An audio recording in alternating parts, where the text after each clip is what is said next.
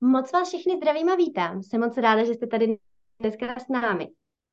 A taky jsem moc ráda, že tady s náma Martina. Marti, vítej. Já jsem vděčná, že nám to dopadlo, že jsme se takhle online propojili.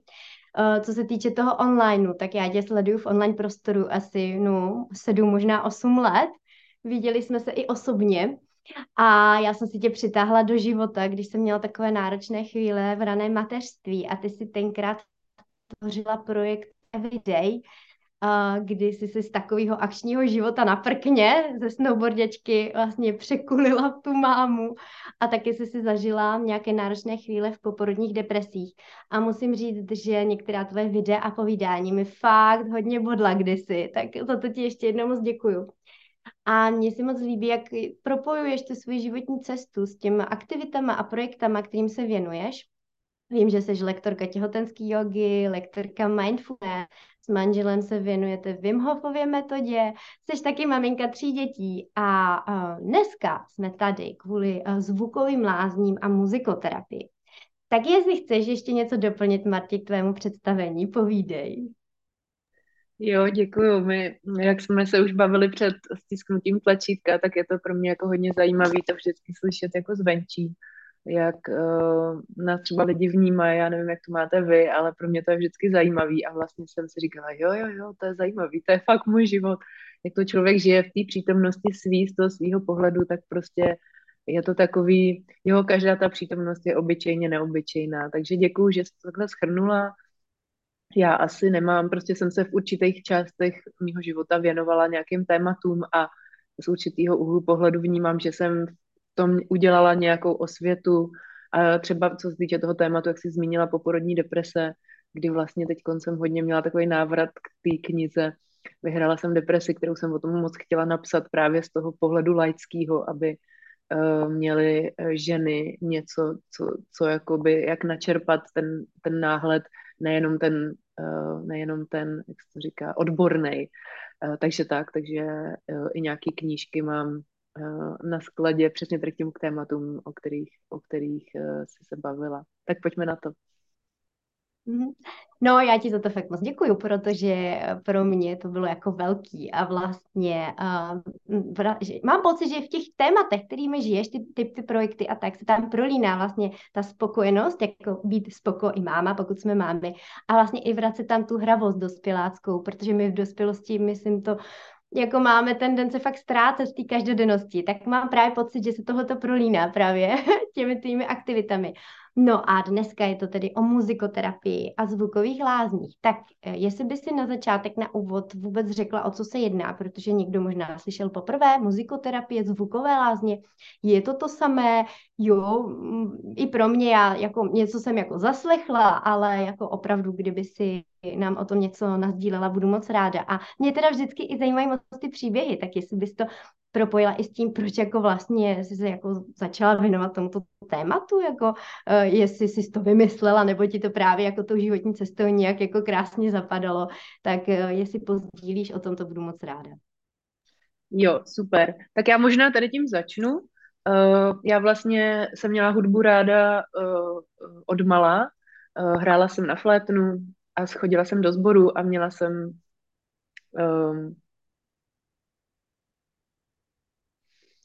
No, takže vlastně už v tom dětství jsem měla tu hudbu nějak, ale pak, jak jsi říkala, jak jsem to prostě opustila a před dvouma rokama jsem byla na uh, ceremonii ayahuasky a ten, um, uh, kdo nás doprovázel, tak hrál různě na nástroje, mě to tehdy hodně nadchlo a i v tom prožitku napojení vlastně uh, na té ceremonii jsem začala zpívat a uh, úplně novým způsobem, než jak jsem to do té doby znala. No a vlastně se to rozjelo. Já jsem vlastně najednou cítila tam, že jako se tomu mám věnovat a cítila. Prostě to bylo úplně takový jasný a právě v nějaký jiný formě, než jak jsem tu hudbu zažívala jako dítě. Uh, takže jsem si pak koupila harmonium, začala jsem hrát uh, na harmonium, začala jsem vedle něj zpívat zase úplně jinak, než jak jsem to znala do té doby. Uh, začala jsem zpívat hodně mantry a zvát k tomu lidi. A, a, to, a pak se to prostě na sebe nabalovalo a najednou já jsem měla okolo sebe i lidi, kteří se právě věnují muzikoterapii a zvukovým lázním nebo různým jako hudebním, zvuk, uh, hudebním cestám šamanským. Takže se to prostě začalo nějak otvírat samo a začala jsem si na to téma víc studovat a teď uh, jsem Uh, mám za sebou už nějaký, nějakou inspiraci ve smyslu těch zvukových lázní a jsem v průběhu výcviku uh, muzikoterapeutického. Takže teď se vlastně vrátím k tomu, jak jsi se ptala, jaký je mezi tím rozdíl. Tak uh, oboje má to samý uh, v nějakém jádru a to je, že vlastně nejde o nějaký um, konkrétně uh, vytvořený jako koncertní vystoupení, který by mělo nějak vypadat a kde by mě, měl někdo fungovat podle nějakého mustru. To se mi hodně líbí, že vlastně jedeš hodně podle přítomnosti a že uh, každá ta zvuková lázeň je úplně jiná. Dejme tomu i každý, když hraju na harmonium a zpíváme mantry, tomu zase tady té meditaci se říká kirtan, tak to je taky po každý úplně jiný.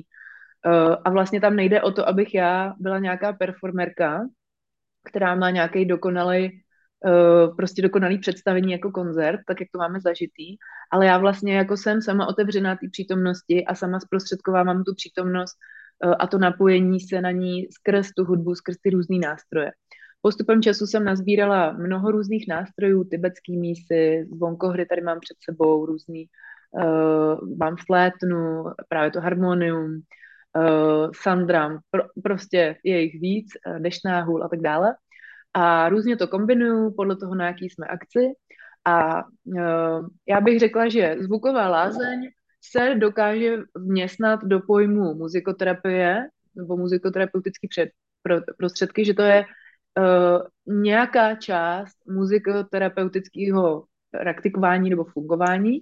A je to vlastně ta zvuková lázeň o tom, že si lidi lehnou a třeba někdy nejsou schopní zastavit ten tok myšlenek a tím, že se zafokusují na to, jak to tělo vlastně v tu chvíli pobírá ty zvuky těch různých nástrojů a co já s nima různě dělám a, můžu, ale a mnohdy to jsou nástroje, které třeba vůbec neznají uh, a co to v nich vyvolává, tak vlastně vypne ten proud těch myšlenek mnohem s nás, než když si řeknu, tak tady budu prostě meditovat a prd a najednou mi lítají ty myšlenky a já si říkám, to jsem teda totálně uzer, že neumím jako zastavit, tohle není meditace.